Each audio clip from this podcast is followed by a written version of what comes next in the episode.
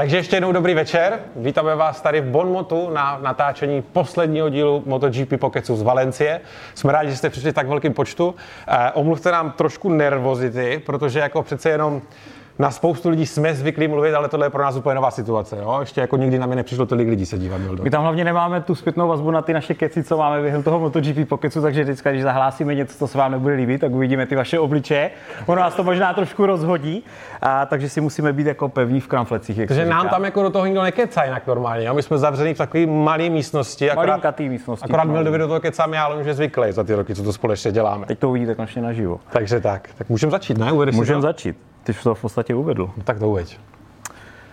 Ty no tak jela se poslední velká cena ve Valencii. On už je to teďka jako týden, ale um, já budu mít tendence se jako ptát, protože to bude takový, že to nebudeme valit tak jako s tou kamerou a budu mít tendence Já se jsem prostě ti ptát. zapomněl říct, že máme cca hodinu a půl, pak s se všichni utíct, jo? takže jestli to bude začínat takhle, tak na to moc to nestihneme. Tak asi nebudeme jako předstírat, že to byly nervy, protože to bylo v podstatě jako rozhodnutý tím, jak do toho zá- posledního závodu vstupovali. To, že by jako Quartararo vyhrál a Baňa by spadl nebo dojel prostě bez bodu, tam ta šance byla jako malá, ale už se staly jako zajímavější věci v MotoGP a minimálně na začátku ten závod teda vypadal jako zajímavě. To, jak Quartararo vlastně vystřelil a začal se tam s Pekem a, tesat a tak dál, ale to bychom trošku zase narušili ten chod toho, jak to děláme. Že? No jasně, jasně. předbíháš. Do Prvně si zase něco řekneme klasicky o okruhu jako takovým. Valencie, kdo z vás byl ve Valencii? Byl tam někdo se podívat, mrknout? Jezdili Naživo Na jste? závody? Jo, Mildo byl ve Valencii? Ne, nebyl. Já jsem tam byl. Samozřejmě.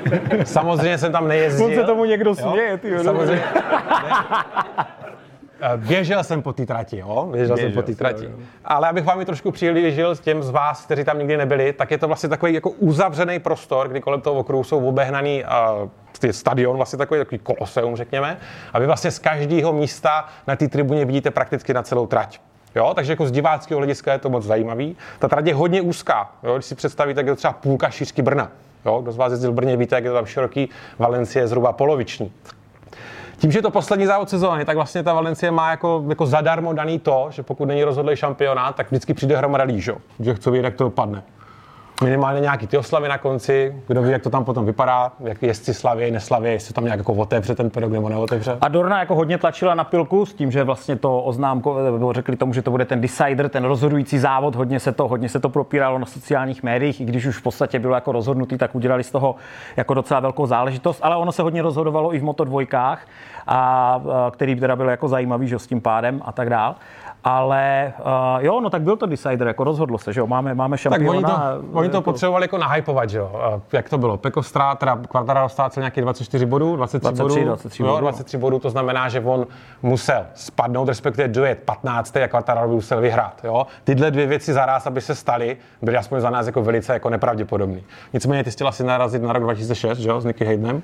Že, jo, jasně, ano, byla, byla vlastně, byla vlastně podobná situace v roce 2006, a kdy Rossi vedl o menší počet bodů a vlastně spadl, myslím, že to bylo ve čtvrtém kole a díky tomu Nicky Hayden jako To vyhrál. si měl pamatovat Na přesně, tu, jakým Bylo to ve čtvrtém kole, bylo to ve čtvrtém kole. A z jakého místa?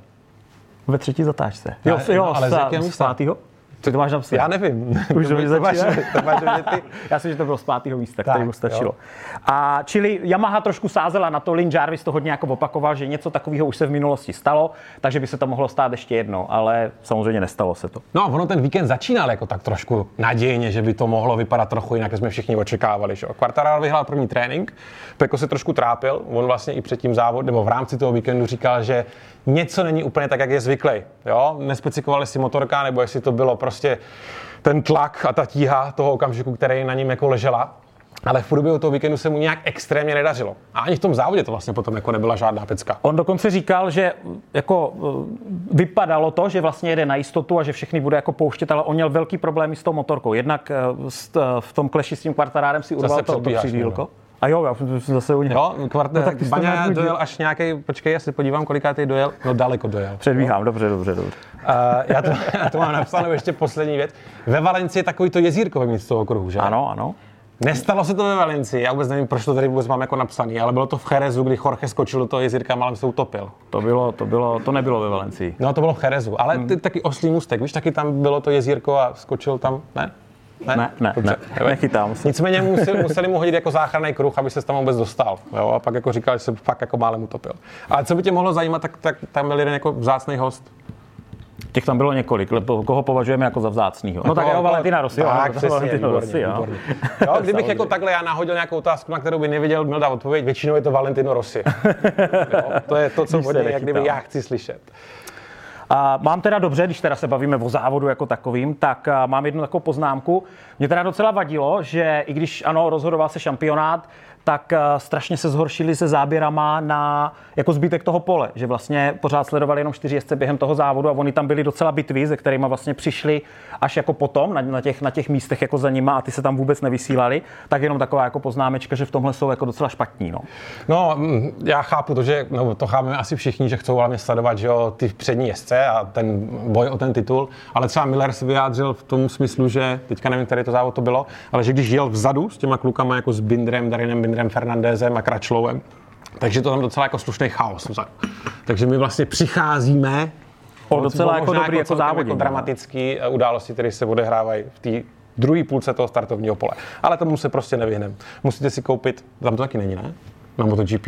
Když si Tam to není, tam to není, tam to není. Tak to neuvidí už nikdo. Už máme takovou Já mám dvě témata, které bych chtěl ještě jako probrat, takový No. no. jako v obecný, předtím, než se vrhneme k tomu závodu jako Dobře. takovým. Jo? Můžu? Jo, no jasně, samozřejmě. A to první téma je obrovská, řekněme, nevyrovnanost výsledku jednotlivých jezdců. Často se stávalo, Myšleno že třeba jako- jezdec, který v nějakém závodě byl schopný na bednu, respektive útočit na první místo, v druhém závodě úplně klidně se trápil kolem 10. 12. místa. Souhlasíte s tím? To se dělo hodně jako během téhle. Čím to bylo jako způsobený, tady ta nevyrovnanost, řekněme? Často se mluvilo o tom, že někdo dostal horší, lepší gumu. Prostě to téma tam jako bylo. Hele, teď jsem nedostal tu správnou, nebo jako jak kdyby byla špatně upečená, nebo prostě byla, byla divná. Jako novináři tohle probírali a naráželi na to, jako tak co se teda jako děje. Tak já nevím, tak potom se Pangu někdo slavil, přijel na další závod, že jo, a byl ještě trochu omámený a byl nesoustředěný, nebo co. Jako kde byl ten problém? Jsou to špičkoví jezdci, ty by měli schopni že na každý závod se 100% soustředit. Já jsem vám říkal, že uh, mluvíme o obrovské nevyrovnanosti těch jezdců, že jo? Je to tak. No a ono je to úplně naopak. Jo? Protože to jezdecký pole je naopak extrémně vyrovnaný.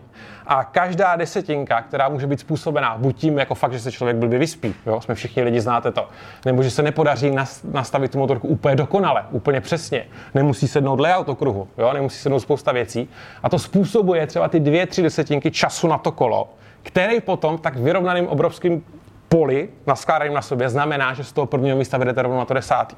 Když se Jo. podíváte na časy vlastně v éře, kdy se jezdili, já nevím, v roce 2001, 2003, když se přecházelo na ty čtyřtakty, a tak tam byly obrovský rozdíl. Ještě tam bylo takový to pravidlo, že se musí kvalifikovat v určitý procentuálním čase toho výchozího času. Teďka jsou všichni, jako když opomeneme ty poslední, ty poslední čtyři jezdce, tak jsou třeba první patnáctka bude ve vteřině a dřív to třeba bylo ve čtyřech. Jo? A ti, co vlastně byli třeba v páté vteřině, tak se nekvalifikovali do toho závodu. Takže tohle to se strašně změnilo. I se o tom mluví vlastně z hlediska vývoje toho motorek, že už nebudou schopni ty, a ti, mm, ty týmy nebo ty továrny vlastně udělat jako obrovský skoky dopředu, že se latí jako desetiny až nebo setiny, setiny vteřiny versus jako desetiny nebo dokonce celý vteřiny, že to už je skoro jako nemožný udělat takový pokrok, že by se ta motorka tak hodně zrychlila. Vždycky, když dojde k nějakému obrovskému obratu nebo změně v tom rozložení těch sil v tom startovním roštu, tak je to vždycky většinou spojený s změnou regulí. Jo? Osmistovky, tisícovky, jiný pravidla, byly tam no, stejné pneumatiky, že jo, a tady tyhle ty věci. Jak říká Milda, teďka už nemůžeme očekávat to, že ty týmy v tom vývoji udělají nějaký obrovský krok, který by jako posunul úplně někam jinam. Fakt je to opravdu spíš o tom jemným dolaďování. To, jak je uh, letošní sezóna, jak byla vyrovnaná obrovsky, tak dokladuje to, že vlastně dva, dvě top 15 jezdců v nejmenším úseku v cíli, tak to se odehrálo právě tady v tomhle roce. Jsem to řekl tak trochu kostrbatě, ale rozuměli jste, Já jsem to, jo. to rozklíčoval. Jako, Jo, jsi to rozklíčoval. A, a protože máme rádi čísla, nebo Milda má rád čísla. A máš hodně, A já já je tady mám dívám, no, napsaný. no. Ježiš, tak eh, třeba ve Phillip Islandu, když to máme na Phillip Island, tak v roce 97 první 15 dělilo 36,8 lidí. Eh, sekund. Sekund. Jo? Půl minuty. No. Víte, kolik to bylo v roce 2022? Letos? 15 lidí, jaký tam byl časový rozestup mezi něma, mezi prvním a 15. Bylo to 5,9 sekund. Jo, tak si představte na to množství kol, kdy je to třeba 27 kol, když to podělíte těma 6 vteřinama, jaký minimální rozdíly mezi, těma jezdca jsou, jez, mezi těmi jezdci jsou. Jo, a tam už fakt prostě každá blbost musí hrát prostě obrovskou roli a v tom uh, cíli vás prostě posune nahoru nebo dolů. Další věc, a to je, uh, my víme, že Baňaja vyhrál s tím, že pětkrát uh, v té sezóně spadl, má 5-0. Mm-hmm. Tohle je to jako rekord. Nikomu se to nepodařilo vyhrát šampionát s tím, že by pětkrát za sezonu nebodoval kvůli tomu, že spadl. Mir byl asi jedna z největších výjimek, nebo respektive on je na konci toho, té statistiky z hlediska pozbírání počtu bodů za sezónu. V roce 2020, kdy Mir vyhrál titul, tak se sbíral za celou sezónu 48% veškerých bodů, které vy můžete získat. Jo, 48%, to znamená skoro půlku. Tušíte, kolik jich se sbíral třeba Wayne Rainey nebo Duhen v letech, kdy oni vyhrávali? Roman šel teda jako hodně hlubo. Já to mám tady mám čísla. informace má úplně čum, já jsem se připravil. Wayne Rainey v roce 90 získal titul eh, z 85% veškerých bodů za celou tu sezónu.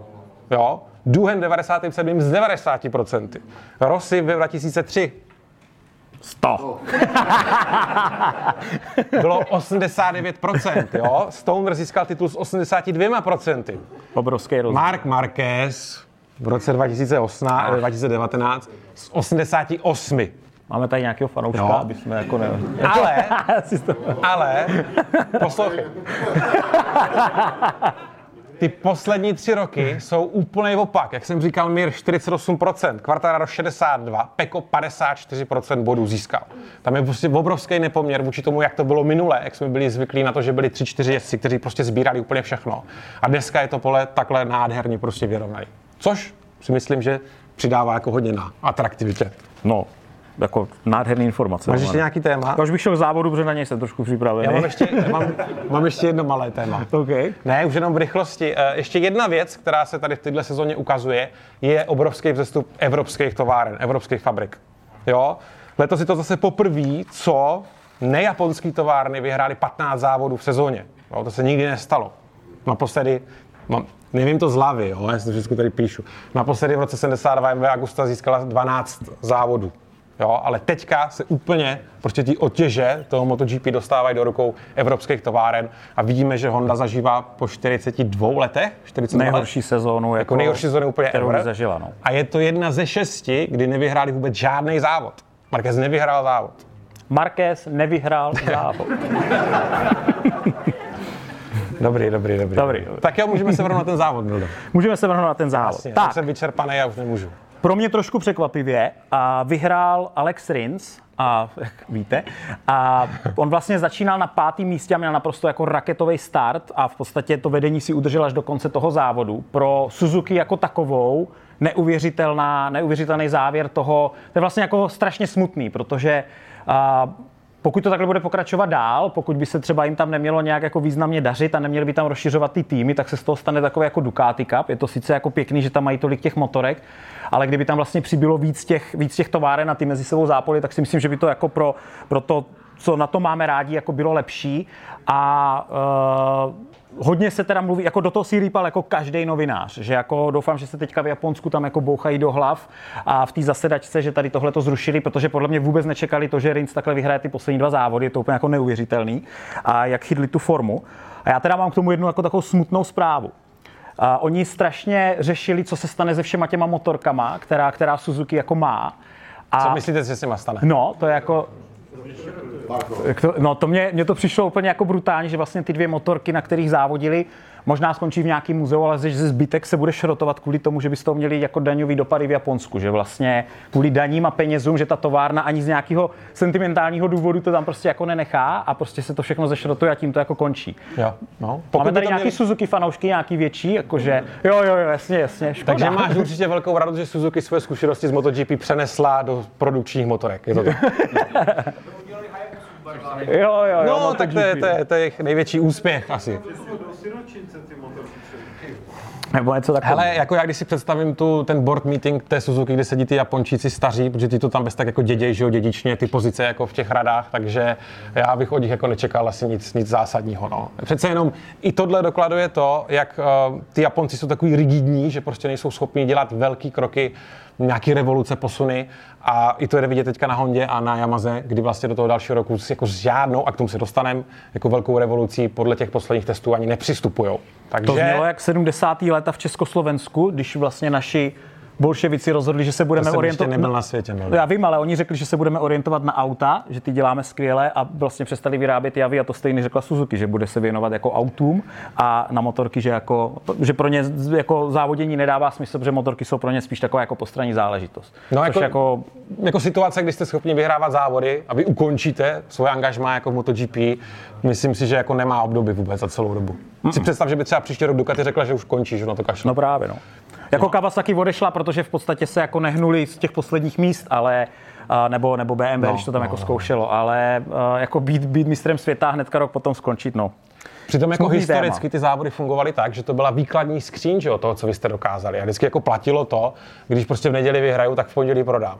Ano, to už jako delší dobu tohle neplatí, přece jenom v tom běžném provozu už nejezdí prostě supersporty kapoty, přece jenom se to víc orientuje na ty adventury, na naháče a na menší objemy to je jako pochopitelný, ale myslím si, že třeba konkrétně u Ducati, to, že vyhrávají, že teďka vyhráli titul MotoGP, že velmi pravděpodobně vyhrajou titul ve superbajkách, takže je to pro ně prostě obrovský marketingový tahák a obrovský prodejní artikl. Jo, jako Panigale je nádherná, je rychlá, je rychlá, Řekl bych, že není nejlepší na produkční panigále, ale prodávají se prostě jak rohlíky v obchodě. A oni toho využijou nejvíc. Podle mě to, co nikdy třeba jako Japonci nedokázali, tak oni to prostě, oni to, ten, ten marketing bude slušný jako teďka přes tu zimu a určitě ho všichni jako pocítíme, to, že to vyhrá. Jo. Takže o výkonu Rince jsme moc neřekli, prostě vystartoval, no. všechny předjel, všem ujel, kontroloval si závod, jako zmínil, že v tom posledním kole, když věděl, že se na něj blíží Binder, takže mu trošku zacvakala prdelka, ale jakože jako v pohodě. Jo? Tak jo, jdeme dál, hele. Brad Binder. Masakr. Brad máme Binder. tady nějaký KTM fanoušky, máme. Tamhle vidím nějakou oranžovou. Ti teda jako hodně překvapili. Uh, on měl údajně jako do posledních dvou závodů nový rám, uh, který nějakým způsobem oni hodně posunuli. Pokud by tohle to mělo znamenat, že Binder bude jako se posouvat jako dopředu a měli by... A, a, buď, my jsme neslyšeli nic od, od Millera po testech. Nechci no nemůžem, ani já vím, no, já vím, no, Protože ale, spousta těch jezdců měla zákaz, jo. Mluvit no, jako jsou... vůbec o těch motorkách, ale jako, jako no. strašně by mě zajímalo, co vlastně Miller řekne na tu motorku po tom, co na ní byl a s tím, co teďka Binder jako udělal na této velké ceně, tak to bude strašně zajímavý, jako pokud oni by se měli někam posunout a zamíchat se tam do těch bojů. Ten rám KTM se pomohl ve výjezdech ze zatáček, kdy oni získali tu akceleraci na tom výjezdu, oni tvrdí, že jako o něco tuší. Nicméně zároveň Binder zmínil, že teďka ta motorka je na předku víc nervózní a vejce hejbe. Jo, ale vždycky u ladění té motorky a u vývoji těch motorek je to vždycky o nějakém kompromisu. Jo, typický příklad je Honda, která, kdy inženýři v Hondě vymysleli něco, kdy výborně funguje předek, ale zadek nefunguje vůbec pak ta motorka je nevyrovnaná, Marquez na ní není schopný jet. Jo? Takže ten kompromis, tak, aby to fungovalo a ve výsledku to bylo o něco rychlejší než předtím, je to vlastně, čeho oni se tam chcou dosáhnout. Mm-hmm. Binder nevyhrál závod v sezóně od roku 2017. On jinak do té doby vždycky vyhrál aspoň jeden závod. Jo, od ro- ano, jo, tak já jsem to řekl blbě. Uh, od roku 2017 vždycky vyhrál závod v sezóně, pardon. Teďka je to poprvé od roku 2017, co nevyhrál právě v té své sezóně závod. Jo? A ho to strašně užíralo. Jo? On říkal, že ho to jako fakt štve, že prostě nemá zase to vítězství. To je dobrý, že takhle jako dostaneme tu zpětnou. To, to, to je pičovina. Jako, to, je, to je fajn, to je fajn, škoda, že někoho takového nemáme, nemáme jako u jako nás, pořád. natáčíme. Jako ne, je strašně sami, zajímavý mluvit jako před, já nevím, tady 80-100 lidma, který jako MotoGP zajímá, jako, že vás, vás to zajímá, že jo, jako, my jsme jenom dva. Jinak, jinak, jinak teda jako Binder měl tu show, která se před ním odehrávala jako z první ruky, že jo, on dlouhou dobu jel právě za kvartárem s Baňajou a viděl to, jak oni se tam jako tesají, jak se tam jako natvrdo posílají. Což říkal, že bylo sice super, že to bylo jako fajn, ale on tím ztratil hrozně moc času. Jo, on říká, že asi zhruba dvě vteřiny, které mu pak ve finále mohly chybět na to první místo, on ztratil tím, že se předně v tom momentě, kdy oni bojovali, jako nesnažil za každou cenu nějak rvát. Jo, říkal, že se snažil to předětí prostě naplánovat tak, aby to bylo fakt vyloženě čistý, aby tím jako neovlivnil nějak ten jako šampionát. Možná, že byl omámený tím výsledkem, když vlastně jako dával rozhovor o tom závodě, ale řekl, že tohle byla nejlepší motorka, na který když seděl. Což bylo jako docela velký tvrzení. On samozřejmě ty závody, který jako zajel předtím na té vodě a tak, ten jeho heroický výkon, který udělal v tom Rakousku na té vodě. To byla jako pecka, ale tohle prostě bylo na suchu, bylo to ve Valencii, bylo to Měl tam Kvartarára, který byl ochoten jako v podstatě zabít pro to, aby se dostal jako dopředu. V podstatě všichni se tam chtěli ukázat na konci té sezóny. Takže dá se říct, že kromě Baňají nebo ten ze sebe jako taky vymáčkal maximum, ale byla, byl tam určitě nějaký jako level toho, že prostě si to jako hlídal, aby nespadl, ale jinak si myslím, že všichni ostatní jeli na krev, takže ze sebe vymáčkli to nejlepší a v tomhle tom, to, jak on se prodíral jako tím polem a to, co tam dokázal, to bylo jako neuvěřitelný těch jezdců, co neměli co ztratit, tam bylo víc, že jo? jo? Miller chtěl za každou cenu odejít od Ducati s nějakým dobrým výsledkem. Marquez chtěl vyhrát ten závod, který neměl letos vyhraný. Jo? Chtěli se prostě ukázat a chtěli ze sebe vymáčknout to nejlepší. To znamená, že Baňa a Quartararo měli tu jejich pozici stíženou o to, že jim nikdo nic v tom závodě jako nedaroval zadarmo. Jo? Tak samozřejmě Ducatiáci si mezi sebou asi... A to mě zajímá. Já vždycky, když jsou tam tady ti jezdci, co jezdí o ten titul, tak já si tak jako říkám, že ti ostatní přece musí tak jako nechat. Neříkáte si to taky při těch závodech, že ono tam přece mu tam uhne, on na to nebude to. No ale jako oni se tam o to jako docela drali. A že by se tam vám prostě líbilo, jako kdyby Marquez někoho sestřelil, že? on dobojoval docela brzo, no, v tom závodě. Hmm. A k tomu se dostaneme. Ano, ne, jako fakt, eh, a já bych to tady jako chtěl zmínit. A to, že takhle jako hejtujeme Markéze a Meldamara Drossiho, je takový náš jako trademark, jo? My už tomu stejně nevěříme, nikdo z nás. že jo? Ty už si dlouho nemyslíš, že Rossi není nejlepší jezdec na světě. Už si to dlouho nemyslím. Jo? Ty si myslíš, že Markéz je dobrý jezdec, řekni určitě, to Určitě, určitě, jo. Ale přece jenom nás prostě baví občas do toho takhle furt jako zarejt, jo? Tak nám to Tam si asi rozumíme, ne? Jako, že to je Berte to trošku z Ty se na nás díváš, ale docela jako borec dostane. Jo, jo, víš. Tak jo, Binder druhý místo. Jorge Martin na třetím místě. Hele, pokud KTM má v Binderovi zlato, tak Ducati má v Martinu jako nevybroušený diamant. Dalo by se říct, ale zase na druhou. Tvrzení, to bylo silný tvrzení. A já to spíš vidím tak, jako, on se říká, že jako na to jedno kolo, že jako strašně rychle, že jenom manažovat ten závod, ale prostě, ale i on, on i Baňaja a on v podstatě i, jako jiní jezdci prostě padali ty, ty první sezóny, kdy se s tou motorkou jako zžívají. Já si myslím, že on pokud příští sezónu jako bude tohle to nějak jako najde. Quartararo taky, že jo, předtím, než vyhrál šampiona, tak byl takový trošku nervní a hodně se tam jako rozčiroval, ze vším jako házel. Pak najednou přijel takový jako zenově vyrovnaný a vyhrál ten, ten šampionát a od té doby je takový jako, jako, jako dospěl. A Martin ne, že je jako takový tele, ale prostě padá. A on to v sobě bude muset jako najít, kdy tohle to skočíruje. Pokud to najde, tak řeknu, že bude jako, že je neobroušený diamant. To už pak bude obroušený, až to najde, že jo? No, a nebo no, ale já nevím, no, jakože těžko říct. Rozhodně Ducati, mám u něho tu poznámku, že Ducati udělala jako asi dobrý rozhodnutí, že vzala toho Bastianiniho, protože no. ten měl prostě lepší výsledky během. Je nejhorší, že tohle se ukáže až na konci té další sezóny, že jo? Což v případě, kdy vlastně angažujete jezdce minimálně jako rok dopředu v této situaci, je jako trochu takový k tomu mám, hodně, k tomu mám hodně u Ducati. Hele, u Martina otečem, já už o něm zdál nemám, jo? No. A s tím zenovým klidem navážeme na Quartarara, jo? Mm. Nevím, jestli jsi všiml, ale Quartararo, jo, bylo to myslím před kvalifikací, používal, ono se to jmenuje EFT. Víš, co je EFT? To asi nebude to EFT, to, to je, si myslím. A co, jaký smysl? No to je jedno. Je to zkrátka pro Emotional Freedom Technique. Tak to jsem... Což je, což je postup, kdy ty rytmickým poklepáváním jako na, jo, na, to jsem na viděl, svoje... já jsem si říkal, co to je. No vidíš to, já to vím. To bylo, jo? Rytmickým poklepáváním, jak kdyby na svoje tělo se snažíte jak kdyby uklidnit, uvolnit a odbourat stres. Jo? Všichni si z toho všiml. Všiml jsi si to někdo, že to dělal? Super. Vidíš to? si z toho. Roman dohádí jako ty informace počkej, za celou počkej, tu sezonu, opět čumím, jako paráda, paráda. No, takže, takže jako sice Quartararo teda používal NFT, ale on by spíš potřeboval BHP, no. Jo, aha. Break horsepower. Jo, jasně, ano, ano, ano. To jsem pochopil. Ale oni se nesmí. Oni se nesmí. Quartararo do tohohle závodu, do tohohle závodu ale jako opravdu všechno a na něm to jako bylo vidět. Já si myslím, že on stejně byl smířený s tím, že ten titul jako nezíská, takže jako část toho stresu z něho mohla odpadnout a mohl se fakt jenom soustředit na sebe a na ten svůj maximální výkon, který chtěl v rámci toho víkendu podat. A už od toho startu to jako bylo vidět. Jo? On se Ale i každým... novináři řekli, že to byl první pořádný duel těchto dvou, byť bojovali jako o šampionát, že oni pravda. se spolu jako neutkali. Jako, jo? Jako to je pořádně. pravda, to je pravda. Tak... Vzpomenete si na nějaký závod, kdy se ti dva tesali vyloženě, že by byli fakt jako u sebe, víceméně ne, že jo. Buď to byl kvartál předu Baňa, no, ale měli od sebe nějaký odstup.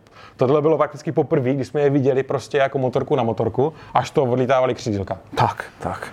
Jo, ještě Binder teda říkal, že tomu křídlku musel uhnout, aby ho to netrefilo. Jak to podle tyhle motorky. Quartararo měl lepší start než Sepangu, řekl, že vystartoval jako raketa, ale že se mu celkově nepovedlo to první kolo. Že jako start dobrý, ale pak tam začal nějak jako, asi tam bylo hodně toho oťukávání, někdo vás rozhodí z toho rytmu, tak jako mě tady ten pejsek. A, a a prostě ne, nedal to tak, jak by potřeboval. On chtěl toho urvat ještě víc prostě v tom prvním kole. Tak on tam měl jako epizodu krátkou s Millerem, že když se vytlačili ven z té tratě. Ta Valencie je specifická tou první zatáčkou, kdy vlastně vybrzdíte fakt z velké rychlosti. Je tam jako velký únikový prostor, takže dost často ti jezdci využijou toho, že vyjedou za tu trať, se tam nějak jako vytlačej. Ale uh, hlavně on těma soubojema, jako na tom bylo vidět, já jsem hrozně oceňoval to, že se takhle snaží ale na tom bylo vidět, že prostě tu rychlost tam nemá. A pokaždý, když on se snažil udělat ten krouček navíc, někoho přijde někam se nadspat, tak to pramenilo nebo vyústilo jako v nějakou chybku. Jo? Vy třeba právě ta situace, kdy se potom potkal s tím Baňajou, což byl mimochodem za mě jako krásný příklad race incidentu. Jo, jo, ty jsi... Byl to race incident? Měl mu to tam Baňaja poslat? Určitě. Měl s tím Quartararo čekat, když se vracel zpátky z toho vnějšku? Ne, on musel urvat, jako, co mohl prostě za každou cenu v každou chvíli toho závodu, si myslím. Jako... Protože jako tyhle situace už jsme taky viděli, jo, a řešilo se to, kdy vlastně ten jezdec, který udělá tu chybu, se vytáhne víc do té zatáčky, jak se vrací zpátky, tak už je tam ten borec, co mu to pošle na vnitřek. A často se, nebo několikrát se stalo, že se potkali takhle kolo na kolo přesně a řešilo se, čí to je vina, že jo. Mm-hmm. Jako za mě tohle není vina nikoho, protože ten jezdec, který jde za ním, když mu tam jako nepošle, tak není závodní jezdec, že jo, to si můžeme říct rovnou jak to je, že dokud, uh, když jako nepůjdeš po, tom, po té mezeře, který tam je, tak už nejsi závodní jezdec, to říkal mm-hmm. Sena, že jo? Ano, ano. To víš, jo? To vím, to vím. Musíš teďka na ty formule hodně jako zaměřuješ, tak abys věděl.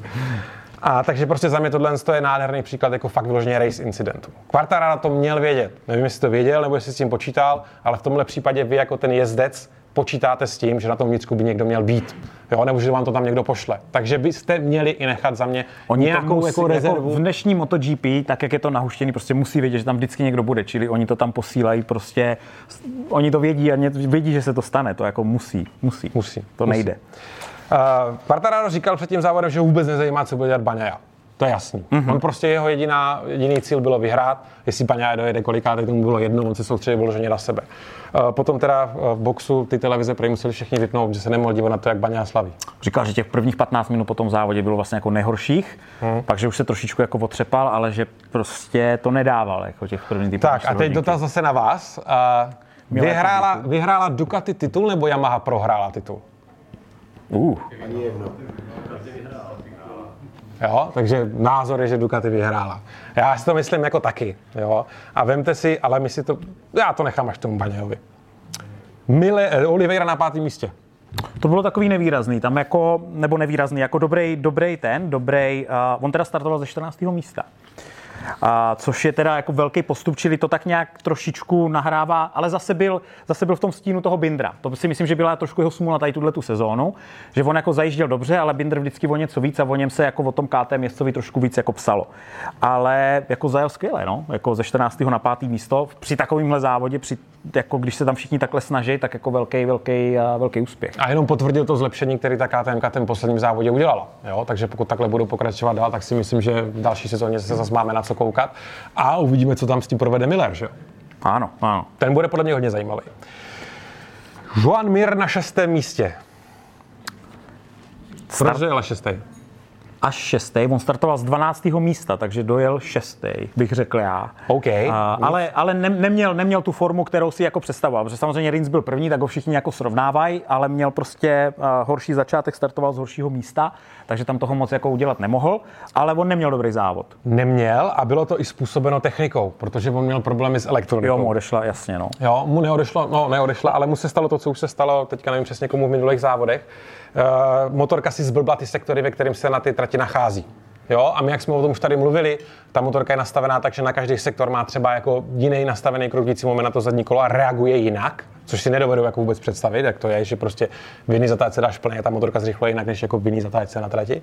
Ale tohle se mu stalo, takže ta motorka nebyla stoprocentní, proto řekněme až to šestý místo. Ale on říkal, že musel jít jako, jako rukou, myšleno, že vlastně tu elektroniku nepoužíval. Nevím, no to jako dobře, vypnul, ale jako on normálně jel jako, jako na normální motorce, že nepoužíval všechny ty pomocníky, které oni tam jako mají. No jako a s tím, takže s tím oni říkali, že jako to šestý místo, když takhle zajel, že to byl jako velký a velký, velký úspěch. No. Jako pro mě je fascinující to, že ještě za Eric Stonera Stone říkal, že tu trakci používá minimálně, nebo respektive, že vždycky je člověk rychlejší, když přidává ten plyn tak, než ještě ta trakce vůbec zasáhne. Jenomže dneska už nemáme kontrolu trakce, ale kontrolu točivého momentu, jak tomu říkají. A nezasahuje ta trakce, ale ta motorka prostě nedá takový výkon, který by eventuálně mohla při tom plném plynu třeba. Jo, takže už se nestává tolik to, že jim ta trakce bere to zrychlení a tu rychlost, ale oni se můžou spolehnout na tu elektroniku. A kdyby jim to celý zakázali, tak by to bylo fajn. Mm-hmm. Tak, Luka Marini na sedmém místě. Uh, Ty jsi říkal, že jsi nachystaný na závod. No ano, ano, ano. Tak no já se nepočkej, já jsem chtěl si informace, on se to všechno týká Baňáji, protože já se chtěl říct, že to bylo jako... K němu se dostanu. No já to řeknu, já to řeknu. On to bylo uh, vlastně, Rossi udělal tu svou akademii a pro ty jezdce. Protože... To jsme u Rossiho, jo? Nepočkej, tak to krásný oslý můstek. Dobře. Kdy uh, vlastně Dorna se začala dívat na nový talent přes nějaký jejich cev superbajkový šampionát, že vlastně udělali šampionát ve Španělsku a tam vychovávali nový talent. A v Itálii se toho moc jako nedělo po tom, co Rossi závodil. Tak proto on udělal tu svou akademii a vlastně spousta jezdců, kteří teďka v MotoGP jsou, samozřejmě Baňaja, Luca Marini a Bezechy. Morbidelli je taky Morbidelli, Morbidelli, Bezechy ne, myslím. Jo, Bezechy, jo, vlastně, ten je, já jsem si to spletl s tím, s Bastiany. A tak, to je dobrý, to je fakt dobrý, tady jako nemůžeš, uh, pozor, pozor, co řekneš.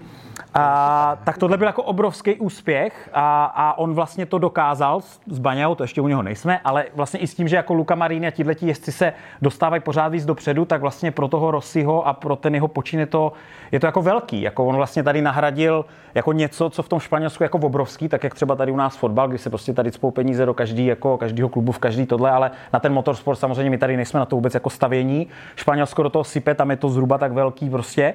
A v Itálii toho moc nebylo a ten Rossi to tady tímhle tím zachránil a ti jezdci jako mají, mají velký úspěchy. No. A to pole je teďka víceméně rozdělené fakt Španělové a Italové. Ano, no, teď, ano, ten, ano. teď s tou akademií vlastně těch rychlých Italů se zase zpátky do toho, do toho MotoGP dostalo relativně hodně. A to si nechám říct Maňávi. No.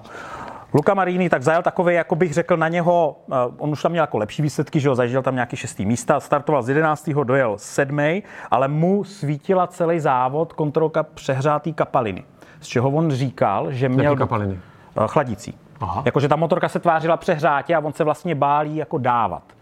Okay. Ale asi trošku dával, když jako dojel na sedmém místě. Nicméně tohle to říká, že mu to trošičku, asi vám to jako vrtá hlavou, že tu motorku prostě přehřejete, ona prostě vybuble a bude konec. Ale byl tam nějaký takovýhle faktor, který možná trošku ovlivnil to, jak jako jezdil, možná volil jako jiný mapy a tak dál, ale tohle se tam jako dělo. Enea Bastianini svým osmým místem získal třetí místo v šampionátu. Jo. Což Zebral Máme teda bohužel jako Aleš Espargaráš úplně nakonec, protože spadnul, ale to je jako jedna z nejsmutnějších a jako no nejtragičtějších událostí, která se letošní sezóně odehrála a to je konec té sezóny z hlediska Aprilie. Máme no. tady nějaké zhrzené Aprilie fanoušky? Asi hodně. Či jako, no. Trošku jsme jim to jako přáli, že jo? Ne, já jsem jim to přál hodně, podle mě si to zasloužili, ale ten konec byl prostě tragický. Strašně smutný. A ještě se k tomu vrátíme potom, jak budeme mluvit o Alejše Espargaru. Takže Bastian je tím třetím místem, kolik? 500 tisíc euro? Ano, ano, ano, ano, ano. Jo, jako price money za to, že v tom šampionátu se umístil na třetím místě. Jo, to se pak A proto aprilku tam toho bylo ještě víc, jako konstruktéři a všechny tady tyhle ty věci, že jo? Ano. Ano, no, oni ano. toho ztratili víc. Eh, Espargaro ztratil třetí místo. Aprilia jako fabrika uh, spadla za KTM. Ano. Taky na třetí místo oni byli druzí. Ano. Jo? A v, v hlediska jako týmu, tak oni byli třetí jako tým, že jo? Ano. A skončili čtvrtí. Takže oni ztratili tady tím posledním závodem. I za to jsou velký peníze od Dorny a vlastně čtvrtý místo nedostává nic. Takže jako Aprilia prostě tím jedním závodem, nebo tím jedním, oni samozřejmě měli pár chyb jako po cestě, no. jako v té druhé půlce toho šampionátu, to je jasný, ale jako zrovna v té Valencii toho teda ztratili hodně. No. Každopádně Bastianini bude provokovat Baňáju jako fest. Já toho borca moc rád nemám, jak to cítíte, přátelé. Můžu se, jako, jako, že mě tak nějak jako nesedí do toho, co tam jako bylo s Millerem a s tím Baňájou. Že jak? Jako, Proč ti nesedí? To by sedí, on, chce, on má rád takový to, takovou tu Nějakou jako, kontroverzi, no, jasně, to tam no, trochu jako pošťouchne maličko, že jo? no, jako v momentě, kdy se tam Quartararo s Baňájou takhle objímají a říkají si, jo, byl dobrý, zasloužil si vyhrát titul, cože? Je tam, no a pak se z toho dostane jako to, co se dělo dřív, že jo, před čtyřma rokama a tak. A... No tak já doufám. Proto tam ten Bastianini jako udělá jako s tím nějaký pořádek. Ducati řekl, že oni nepotřebují, aby byli kámoši. No, no, no, no ne, příští rok to bude, to bude hodně zajímavé. Srážet by se asi úplně neměli. Tak, konečně se dostáváme k tomu Peko ah, Baňávi. Peko Baňája. To je na hodinu. Uh, no, už jsme říkali, že nebyl úplně ve svý kůži a ta ztráta toho křídílka mu určitě jako nepomohla, protože vy, když ztratíte vlastně to křídílko, tak ten aerodynamický příklad na tý, přítlak na té jedné straně prostě nemáte. Jo, ty křídílka na té rovince v té maximální rychlosti generují 20 kg přítlaku nebo něco takového. Já si to představit nedokážu, nevím, jestli někdo z nás jo, co to jako pro toho jezdce znamená na té motorce, jak se cítí, co ta motorka vůbec dělá, ale minimálně jako tohle mu nepomohlo ani podle mě to, že do toho závodu jako šel s tím, že nepotřebuje vyhrát a že mu fakt stačí do toho 14. místa. Ano, ano. Protože v ten moment podle mě pak to soustředění tam jako úplně jako není. A s tím, že se tam jako tesal s tím kvartarárem, pak kolem něho byli vždycky nějací jezdci, byl tam Binder, že jo, pak tam byl zase za ním Bastianini, jako fakt se to tak kolem něho jako furt ochomejtalo. Mimo, mimo to, že teda jako ten závod pro něho byl těžký, tak se tam hodně mluvilo o nějaký jako historický tíze, kterou on na sobě tíha, tíze, jo, kterou jako vedl a v tom závodě. Vrátíme se trošičku do dob ještě jako Lorenza, protože Ducati vlastně od té doby, co tam přišel Gigi Dalignia v roce 2014, 14, takže to byla jako jeho devátá sezóna. Ne, tři, ne, devět let. Devět let je v, jako v MotoGP tak u Ducati teďka. No. No, no. A tak, on vlastně stojí za tím, jak ta Ducati vypadá teď. Ano, ano. Jo, to je on, jí, jeho... on, jí, on jí převzal vlastně po těch smolných Rossiho letech a začali vyvíjet to, co byl teďka ten výsledek. Akorát se říká, že prostě tam měli špatně načasovaný ty jezdce. A tam je zajímavá ta, ta historka s tím Jorge Lorenzem, kdy vlastně to, byl, to byla nějaká strategie, kdy oni ho tam vzali, protože Dalignia uh, ho znal ještě jako z Aprilie a byl to jako jeho favorit. Dali mu tenkrát 25 milionů euro na ty dvě sezóny, což bylo jako hodně, který on tam zajezdil, ale on ho neměl rád CEO Ducati, vlastně nejvyšší ředitel Dominikály. Jak to, že někdo nemá no, pod... rád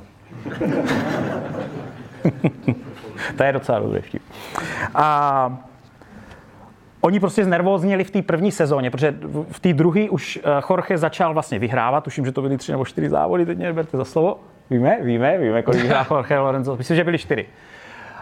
Ale on už měl tenkrát rozvázat, vlastně po tom, co on dostal vyhazov, tak týden na to on zajel ten první závod, ve kterým vyhrál, kdy oni mu tu Ducati uspůsobili. A tam oni říkají, že vlastně Ducati, protože ten titul přišel jako po dlouhé době a oni tam docela promeškali tady tohleto a pak zase vsadili jako na jiný jezdce a toho Lorenza vyhodili, a když tomu jezdci řeknete, že už pak s ním jako nepočítáte. Ale jako myslím si, byť Jorgeho moc jako nemusím, tak eh, kdyby s ním Ducati tehdy jako zůstala, tak si myslím, že v té příští sezóně on mohl o ten titul bojovat. No, oni dokonce lidi z Ducati Baňaju přirovnávají k Jorge Lorenzovi. Ano. Jo, a z toho hlediska, že Jorge stylem. jednak a taky tím, že vlastně to nikdy nevzdává a pořád jako do toho dává to maximum. Jorge taky měl v období, kdy jezdil na motorkách, které nebyly úplně špičkový, ale byl schopný s nima vyhrávat. Jo. To u Baňaj můžeme maličko rozporovat tím, že má jakou motorku, jakou má, když všichni tvrdí, že to je nejlepší motorka v poli. Jasně, OK, ale s nejlepší motorkou potřebujete i toho jezdce, protože do, jinak to nejde. Jo? Vždycky je to o tom, jak se to sejde. Špičková motorka, hm, trochu štěstí v té sezóně a hlavně i ten špičkový jezdec. Nikdy to nejde bez toho. Jo? Nemůže prostě vyhrát špičkový jezdec na špatné motorce. Byla spousta statistik vlastně o Ducati jako takový, že jako bez... Baňajový rekordy. Baňajový rekordy, ty na nich tady máš celou stránku. A mluví se o tom samozřejmě hodně, to, jak ta motorka vlastně, kolik ona vyhrála. Měla 15-20 pole position, jako v podstatě vždycky byla na pódiu tenhle rok. Jako neoddiskutovatelně tohle to byla jako nejlepší motorka. Co se mi líbilo, že Baňaja řekl o Kvartarárovi, že jako on o něm řekl, že on je víc jako kompletní jezdec než on, že vlastně on s tím, že a to už byly takový ty asi šampionský no, keci jako na toho prostě, jako, si, Ale tak jako řekl to, tak, tak to tady jako říkám. A že je jako víc kompletní jezdec a že zajel jako nemožný na té motorce, kterou vlastně jako má. Takže jako takovou jako poklonu mu Každopádně, jako abych rozhodně nesnižoval Baňajevo vítězství tím, že řeknu, že jel prostě na nejlepší motorce. No, určitě jako, ne, určitě ne. Že si musíme uvědomit, že on dohrál, dohnal ztrátu 91 bodů. Jo, to se taky nikdy v historii MotoGP nepodařilo, aby jezdec dohnal 91 bodovou ztrátu a ve finále vyhrál ten titul. Mm. Jo, což je úplně prostě bezprecedentní. Jak jsem říkal, pětkrát prostě v sezóně prostě spadnul s nulou. To se taky nikomu nepodařilo s, tím, s těma ztrátama prostě vyhrát šampionát. Je to první tital, uh, tital. Ital od roku 2009, po kom? Porosim. Porosim. Kdo vyhrál, kdo vyhrál titul? Pro Ducati je to po 15 letech titul. Ano. Tam to zase bylo, že od Stonera. No a ještě furt neví, jestli teda si dá tu jedničku nebo ne na tu motorku. Že? Strašně zajímavou informací, kterou jsem se dočetl dneska, která je pravdivá, je, že Ducati poprosila, respektive Ducati se omluvila, vím, Ducati se omluvila Rossimu za tu hujdu, co mu dali v tom 2.13 a 2.12 a řekli, ale Vácha, řekli, že by byli rádi, kdyby otestoval tu 2023, co na ní jako řekne, že by pomohli jako No. s tím dovývojem tady tohohle modelu. To mě přišlo strašně zajímavý. No. A Rossi řekl, že už ho to jako Nezajímá. Jo, přesně. To mě zase jako trošku zamrzelo, abych jako... Ale jako já se mu nedivím. On to jako řekl tak, že vlastně pro něj to nemá, jako co by Už z toho to- jo, měl. tak, už to jako co nemá- by z toho měl. Jako po té době, co na té motorce MotoGP smutně, já jsem z toho byl taky smutný. No. po té dlouhé době, co na jako GP bajku nejel, tak by stejně asi jako v těch testech jako Asi to- nezajel nic jako extra. A nebo si nechtěl možná... Ne, to neřeknu. Jakože nechtěl vypadat jako blbec, že Jo, byl pomalu jo, na té motorce. Ale Rossi už je teďka prostě z vás zaměřený na čtyři kola, jo, teďka má nový BMW, bude mít Jo, do příštího jo. roku a chce 2024 24 hodinovku v Le Mans. Jo?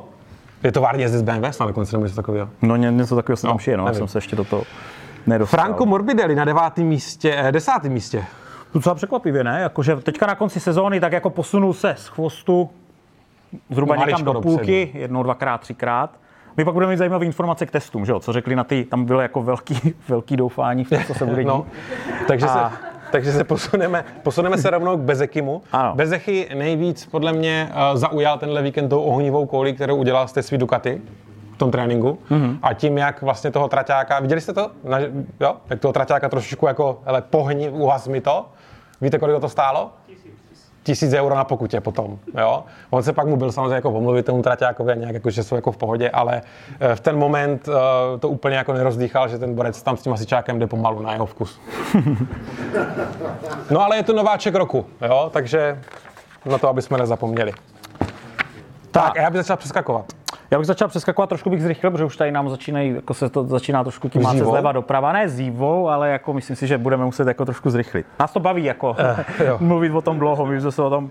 Vlastně celý MotoGP Pocket vznikl tak, že my jsme se o tom jako vždycky bavili, ne takhle do hloubky, že bychom si připravili poznámky a testali jsme se s Romanem jako to, ale, Já jsem to měl kámo v hlavě celou dobu připravený. ale docela Jenom jsme se jsem jako... čekal na to, až s tím přijdeš. Jo, tak jo. konečně to Manda vymyslel, můžeme to říct. A docela jsme se tomu jako smáli a nějak nás jako tenkrát napadlo, já nemůžu říkat kdy, protože to je jedna z našich otázek. Jo, mě by zajímalo, kdo z vás si pamatuje první díl, jestli někdo z vás si pamatuje první díl. Jestli jako... Pokud ne, tak je to dobře, Jo, jo. že si ho nepamatujete. Jo? Zapomenem na to. Jo, Ne, že někdo přijde potom a bude se na to dívat. Ne, ne, negooglete. Ne, ne, ne, ne, nehledejte to, jo, nehledejte to. takže, takže Fernandeze, Gardera, Nakagamiho prostě necháme bejt, jo. Jasný, Stej- jasný. Stejně nemáme moc co říct. Eh, je- U Di Antonia mám takovou menší poznámku, že on akorát na Instagramu napsal takový dlouhý post, kde se vyjádřil. No, co? no to mě zajímalo. Ne? Jo? Co on, co on řekl, jako. No, kdy řekl, že se nezlepšují, problémy se nedaří řešit, eh, nejsou rychlejší pořád a čím dál méně ho jako baví. Tady věc. jo, takže problém bude v něm. Což uh, chápu na jednu stranu, na druhou stranu to za mě jako, jako jezdec MotoGP by vůbec neměl tady tohle říkat. A i když to tak necítí, tak bych furt měl jako držet tu linku, jako že tam chce být, jo? nebo já furt doufám, že tam chce být. Byť ho to teda teďka jako moc nebaví. Tohle to dostalo vlastně Remy Gardner z KTM. Vlastně oni tam všichni kolem toho tak jako tancovali, my jsme to rozebírali taky, ale jakmile začnete jako hodně jako, jako hanit tu továrnu, pro kterou jezdíte, kopat do té motorky a být na ní naštvaný a ona je to většinou jako vina toho jezdce, tak ta továrna, proč by oni s váma, že? Oni tam říkali, že nějak z něho necítili, že tohle to bude jako dlouhodobý a že by s tou továrnou chtěl nějak jako být, tak jako odešel. To se může stát i jezdcům, jako je právě DJ Antonio. Cal Crutchlow by teďka nezískal žádný bod a skončil 16. tak jeho vystoupení jako po tom, co nahradil Dovicioza, je podle mě jako famózní. Jako borec, jak prase. To no. je jako klobouk dolů, protože jako byť byl testovací jezdec, já netuším, kolik těch testovacích dnů on má, jak často na té motorce seděl. Spíš podle mě už jako seděl doma na gauči a No právě, se- no. Však si stekal, že jo, že jo, do Viciozu. On byl naštvaný, že se vrátil. Že se musel jako vrátit. Tak jako, to, jak dokázal... On většinou pojel Morbidelli, no pojel vlastně- Morbidelli, no, že jo, takže jako klobouk dolů. Tak a půjdeme na ty odpadlíky? Půjdeme na ty odpadlíky. Koho tam máš první? Já bych vybral jenom ty tři, tady, tady, tady to bolelo nejvíc, že jo? Co tě bolelo nejvíc? No, no, no, no Espargaro? Espargaro. Nešťastný to kluk. Ah. Nešťastný to kluk, ten, ten, ten Espargaro. Tak dobře, jako kdyby jsme jim na začátku sezóny řekli, kdyby někdo Espargarovi řekl, hele, budeš šampionátu čtvrtý, tak to prostě bere všema deseti. Pro něj to je stejně nejlepší výsledek, který kdy jako MotoGP dosáhl, to čtvrtý místo celkově. Ale potom, jak se to vyvíjelo, jak jako blízko k tomu titulu byl a jaký věci mu prostě ty body jako sebrali, ať už je to prostě ta jeho eskapáda s tím, že neumí počítat, Jo. Potom ten mechanik, který mu tam nechal prostě mapa, tu, to tu mapu na no. ušetření jako toho paliva. Jo. Těch chyb se tam nakupilo tolik, že eh, je to muselo všechny strašně mrzet. To skoro vypadá, kdyby to Ducati jako zaplatila tady tohleto. Protože to byly takový jako... Kamo, kamo, O tom kamo, jsme jako neslyšeli. Je to Aprilie, to je normální. OK, OK, OK. To je pravda, to je pravda. On má apríli, jo? To není jako, že by vám tady jako... Mám to ono, jo? Kdybyste jste si nemysleli, jako, že nevím, o čem mluvím. A, vlastně to loučení s tou sezónou, kdy on nedojel, Vinales nedojel taky kvůli nějakému technickému problému, tak jako to už bylo tak jako zavřít ten box, zdrhnout, tak už nás tam někoho nikdo nevidí a za půl roku se vykopat do další sezóny a třeba jako lepší motor. Vinalesovi odešly brzdy a, a Espargarovi odešlo něco, on vlastně, oni mu říkali, hele, něco s motorem, něco s benzínem, on říká, já to ani nechci vědět, on byl tak nasraný, že vlastně ani nechtěl. Nicméně oba dva ty problémy, který měl jak Vinales, tak Espargaro, už se aprílí staly. To byl ten největší problém. To bylo to, co nejvíc bolelo, že oni už to v sezóně jako měli a jako když se to takhle jako zopakuje a vy kvůli tomu prohrajete další závod nebo jako nedokončíte, tak to je jako, je to velký. Tak kdyby tam po druhý nenahráli tu mapu, nebo on po druhý zapomněl počítat ty kola, nebo já nevím. Teďka to bylo tak, že mu ta motorka si vynechávala. Jo, jo, jo. Jo, a že to byl snad nějaký za plynem, problém no. jako s palivem, s přívodem paliva. Jo, že to prostě jelo na sucho, takže tomu, tu motorku musel odstavit. Je tam ještě jeden moment v Espargarově sezóně, který by bylo dobrý zmínit, a to je, uh, jo, Espargaro, ale Espargaro v závodě nespadl tuhle sezónu, je to tak? Kdy? A Senu spadl? No toho zhodil Quartararo. Ne, ale počkej, to Ale nespadlo, to dokončil nespadlo. závod, že jo? jo Jako dokončil No, závod, no, jakože no, prostě no. jako neměl DNFko. Jo, takhle. No, nebo měl ty, ty odstoupení teďka. Jo, jo, jo. Ale to, ale uh, v Silverstoneu, ten jeho pád v tom volném tréninku, ten obrovský highsider, jako to vykoplo, jak si trochu zranil tu nohu, tak jako říkají lidi z Aprilie, kteří se s tím jako tam stýkají, že maličko od toho momentu on trošku tu jiskru jako ztratil. Ah, jo. Což je jako pochopitelně starý. Že? Yes, yes. Tak jako je, kdyby, je bylo, starší, kdyby, kdyby starší. bylo 21, 20, že jo, a zrakl se v prostředku sezóny, jak mu to jedno a jede zase dál plný, že jo. Teď přece jenom asi třeba přemýšlel nad jinýma věcma. Tak, to byl Spargaro, hele, a jako tam mám ještě? Millera, jenom tak v rychlosti. Ten měl vlastně celou dobu super, super víkend, víceméně. Jo, jo, Když měl, jako, no. A když jako to bylo, Když to dopadlo v tom závodě, tak se mu víceméně jako dařilo. já jsem ho si že- typoval na vítěze, že jako bude chtít odejít jako s vítězstvím od Ducati, ale prostě nebylo tomu přáno. No. Ale u Millera je většinou nejzajímavější to, co se děje mimo tu trať. Třeba Povídej. to, jak vlastně jeho šéf mechanika z Ducati, tak ten je příští rok s ním jde do KTMky. Ducatiáci ho omotali Amerikou, dotáhli ho do boxu KTM a hodili ho tam na zem. Jo. Takže oni ho tam museli jako vysvobozovat. Vyštípávali ho, Vyštípávali ho tím. pouta mu sundávali a tak. Ještě někde existuje, možná na Twitteru to najdete, záběry, jak, jak sedí v věšťarce, jezdí po pedoku a drží, myslím, pivko v ruce Jo, jo, s tou jo. červenou, jo, s tou červenou parukou, prostě to je, Teď to přinese do Rakouska. prostě, jo, jako, který jako, podle mě tam patří a bylo by fajn, kdyby jako víc těchto věcí, jako, já nevím, jak se Dorna tváří na to, že tam drží takhle v ruce Heineken a jako směje se. Jako myslím, že to to vadilo. super, že to no je, je, je. A víme, taky jsme se dozvěděli, že umí tři německé věty. Umí bis morgen, jo, jako už, už umí Danke schön, jako, Danke schön umí a umí prost. To je na zdraví. Aha. To se na, Tomu nevím, stačí. proč zrovna tohle se mu hodí, tyhle tři věci, ale ty se jako naučil. Mark Marquez. A, ale no tak, no tak, no tak. Buďte, buďte, buďte schovývaví přeci jenom, že jo. Nejsem ne, ne každý může sám. být, může být tak jako, no ne, já to neřeknu, to je jedno. On pojal, pojal, tak striktní bychom asi nebyli. Marquez pojal celý ten víkend jako vyloženě jako all in. Jo. Jo, on prostě si chtěl sám sobě dokázat, že když do toho půjde jako naplno, čeho je vlastně schopný jako dosáhnout, jak rychle je schopný jet. Když prostě dá do toho všechno, jaký je jeho maximální potenciál. Zase o nic mu nešlo, mohl si to jako dovolit, ale bohužel se ukázalo to, že prostě na to teďka jako v kombinaci s tou motorkou jako nemá. Nemá na to rychlostně, jo. No on nebo ta motor. Tak To bych mu, nah, to bych mu zase nahrál. asi, ta, asi, asi, ta motorka, jo. On Na tom se nedá jet na té Hondě, to ří, jakože, že jo. Teď, slyšeli jste Markéze po testech, bráchu, ten jako je úplně jako říká, hele, tohle je úplně jako jiný svět. To je samozřejmě. Ta Honda bude muset udělat jako hodně, A myslíš, že, že mu Mark závidí Ducati teďka? no nepřemýšlíš jste nad tím, že třeba oni budou sdílet informace doma na gauči o víkendu, jako, ne? Ty snad nepřemýšleli jste, nebo nebudou sdílet informace? ne, nepřemýšlel jsem o tom. Já si to myslím taky. Přesně tak, přesně tak. Marquez byl teďka v pohodě, protože Jo, mu tam jo, nepátal prostě vzadu a je to v klidu. Jakmile ho předjedou na Ducati, tak bude vojna na střeše. Uh, takže i ten pád, který on předvedl v tom závodě, prostě byl z toho Prostě tlačil to za přemíry, limit. No. přemíry a tak i spadl jako na místě, kde se moc jako nepadá, kdy to tam prostě přebrzdil na přední kolo v té rychlé zatáčce. A on před tím závodem už byl nějaký nakřáplej. On ztratil hlas. Jo, ztratil hlas, jasně, no, byl celý takový z Měl toho asi doma nějakou rozlámaný. karaoke party s jeho zevčíkama. A nicméně jinak jeho fyzická kondice, ta ruka, o které se furt bavíme, tak tu si naopak velice pochvaloval, že to je jako už fakt jako úplně v pohodě. Necítí bolest. Takže to myslím, pryč, že no. tenhle faktor jako můžeme úplně odfiltrovat z jeho výsledku a už to bude fakt vyloženě o té motorce a jenom jako o něm. Měl jedno zajímavé vyjádření na adresu Quartarara, kdy řekl, že kdyby ho Quartararo v tom závodě jako srazil, trefil nebo vyžduchnul, takže to pochopí. Asi, ale- ale asi to to je zná, asi to to zná je- z té no druhé ano, strany. ano, že samozřejmě. A ví, jako, jak to je. takže říkal, že by rozjet. pochopil, že Quartararo, když jako bojuje jako o ten titul, byť to tak, jak bylo, takže by jako pochopil, kdyby ho jako sestřel, že by s tím byl jako v pohodě. To je ale hodně hezký, ne? Jo, to je, to je krásný od něho. To je hodně hezký. Já si myslím, že se posunem, ne? Že tak nebudeme jako... Posunem se. Uh, my bychom tady normálně běžně skončili a když jsme vás sem jako takhle dotáhli všechny, tak budeme ještě maličko pokračovat uh, a maličko něco zmíníme k těm posezónním testům, které se odehrály potom. Nicméně je teda potřeba říct, že ty posezónní testy jako vůbec nic neříkají. Z hlediska těch časů. Z hlediska těch časů dosažených a říkali to i lidi, teď zase někdo to přesně řekl, ale že jezdci jsou většinou hodně nesoustředění tou úterý.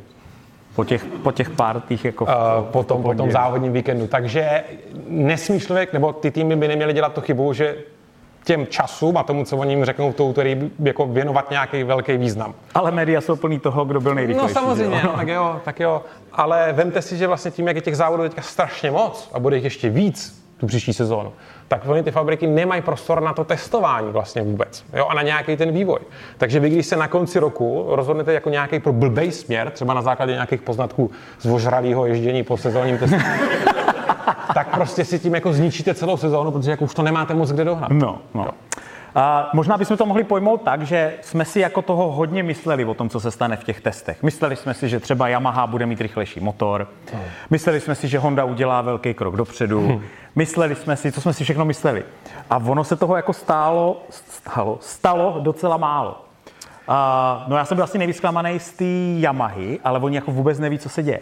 Tomu, ano. My Yamaha- říkáme, my jsme měli mít rychlejší motor a on prostě rychlejší nebyl. A my vůbec nerozumíme to. Ale oni ho rychlejší měli. Oni Ano. měli rychlejší motor na těch předchozích testech, kdy prostě dohnali ten top speed, vzali to stejný, Ne, počkej, čtvrtou evoluci toho motoru. čtvrtou evoluci, dali jiný aero, který má mít víc jako přítlaku, že by to možná tu motorku tak zpomalilo, ale oni vlastně jsou teď jako na půlce toho rozdílu rychlostního, jak jsem to pochopil správně. Že jako Teďka mírně musí- to pokročilo, ale jako Quartararo říká, že vlastně skoro nic necítil a byl z toho jako hodně rozladěný. A ni- nikdo prakticky jako neví proč. Oni, Yamaha řekl, že teda musí rozjet nějaké jako vyšetřování, aby zjistili, co. Jo, jo. Uh, je i jako možný, že se tam prostě něco nepodařilo, že ten motor, jako neházel bych to do žita. Jo, furt je možný, že ten motor je dobrý. že Nebo je to byla finta, nebo něco takového. Nebo byli příliš Já vím, co udělali, něco já vím, co udělali. Oni jim šoupli ten 22 motor a řekli, to máte 23. Jo. Víš? Aha. No, prostě nedovezli ho, neměli ho hotový, prostě neměli tolik, tak Je to možné. 22 No, oni budou jediný inline čtyřválec jako na tom poli příští rok, že a budou tam jenom dvě. Budou tam jenom budou tam dvě. jenom dvě. Jinak tam budou ve smršti těch jako čtyřválců do V4. Vček, že? A teď zase, když ta Suzuki skončila, kámo, hele, Headquarters Yamahy je nějakých 16 kiláků od headquarteru prostě Suzuki. Proč nikdo z té Yamahy těch 16 kiláků ne- neodešel, nepřešel do té Suzuki a řekl, hele borci, vy máte ten motor dobrý?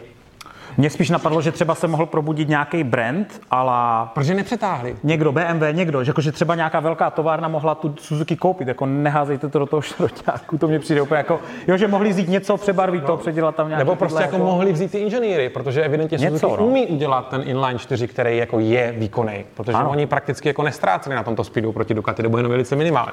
Ale Yamaha ne. Yamaha ne. No co se týče, přeskočíme už dál, ať to. Jo, jo, jo. Honda. To bylo, Marquez byl docela ostrý.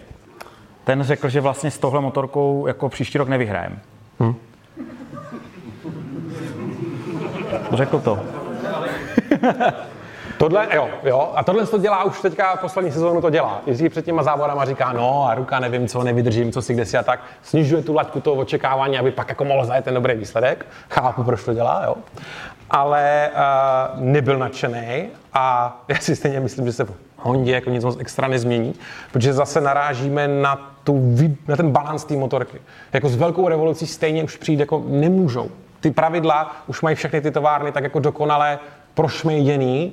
Pochybuju, že zase přijde někdo s něčím jako třeba Ducati s ARM, že by to zase jako posunulo uh, ty rychlosti těch motorek někam dál. Budou to jenom prostě malé změny a budou se snažit doladit tu motorku tak, aby prostě fungovala. Protože ona teďka evidentně jako nefunguje. To je ten největší problém, že jo? Hodně velký problém. Jo? To, toť k Hondě.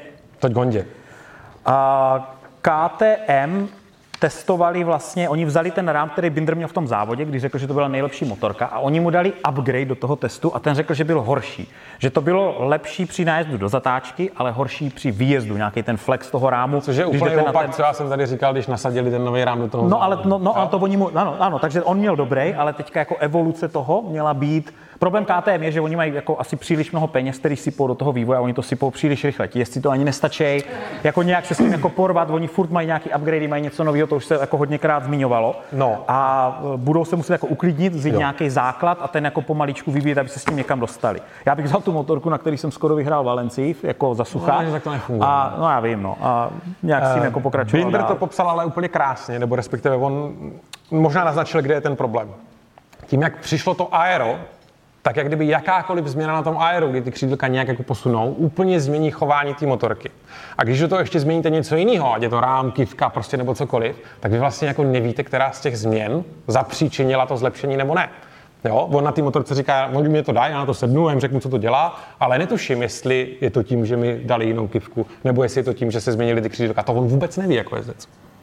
Což jako je celkem zajímavý, ale zase nejde asi předpokládat, že by jako MotoGP jezdci měli tak jako dokonalý znalosti o chování té motorky, jako aby věděli, že tady mi dejte křídilko půl centimetru níž a bude to dobrý. To si myslím, že tyhle doby už jsou jako dávno pasé. Ještě tady mám jedno takový velký téma, na to jsem úplně jako zapomněl, který, který teďka jako vzešlo, že v roce 2023, třeba příští sezónu, letos se hodně, oni, oni jsou nějaký minimální tlaky, který mají jezdci jezdit v motorkách. A ví se o tom, otevřeně se mluví, že se jezdili nižší tlaky a ty továrny, které to dodržovali, tak většinou měli horší výsledky a když to někdo jako ufouknul, protože měl nižší tlak a ta motorka se s tím líp poprala, a tak většinou se jim víc dařilo v závodech. A v roce 23 bude hardware v motorkách, který bude pro všechny živě monitorovat tu, tlaky, tu, v ty tlaky v těch pneumatikách, což bude teda jako zajímavý. A zajímavý bude, jestli se ukáže, kdo ufukoval a kdo neufukoval. To už se a kdo to jako dodržoval, to už se asi jako nedozvíme, ale tohle tam jako bude. A říkali mechanici, že to bude znamenat víc, méně předjíždění a víc crashů, že to vlastně jako je nebezpečný. Že oni tu motorku teď ví, jako jak crashu, ale i víc předjíždění. Šlo by to udělat nějak, že by se to jako sladilo dohromady? Každopádně tohle se stane. Já tady mám ještě Aleše Markéze. Zajímavá vás Aleš Markéz? Ale mohl by, mohl ne. by, protože ta Ducati se mu líbí, Říkal, že on bude nebezpečný. Překvapený z toho, jak dobře se mu na ní jede, že mu naopak jako víc vyhovuje z jezdeckého stylu než ta Honda. A hlavně řekl, že u Gresiniho je nejlepší občerstvení. Že to mají dobré jídlo. Jo, jo, jo, dobrý, dobrý. Že se zbudí a že má prostě snídaně někde v hotelu. Takže mu se bude dařit. OK, hele. Testy jsme probrali, závod jsme probrali. Oficiální část končí. My bychom vám chtěli ještě jednou poděkovat za přízeň za celou tu sezonu, za celý ten rok, který jste s námi strávili sledováním našeho žvatlání. Ano, žvatlání. Jo? A nám nezbývá nic jiného, než vám popřát furt plnej do dalšího roku a uvidíme se prostě zase příští sezonu. Jo?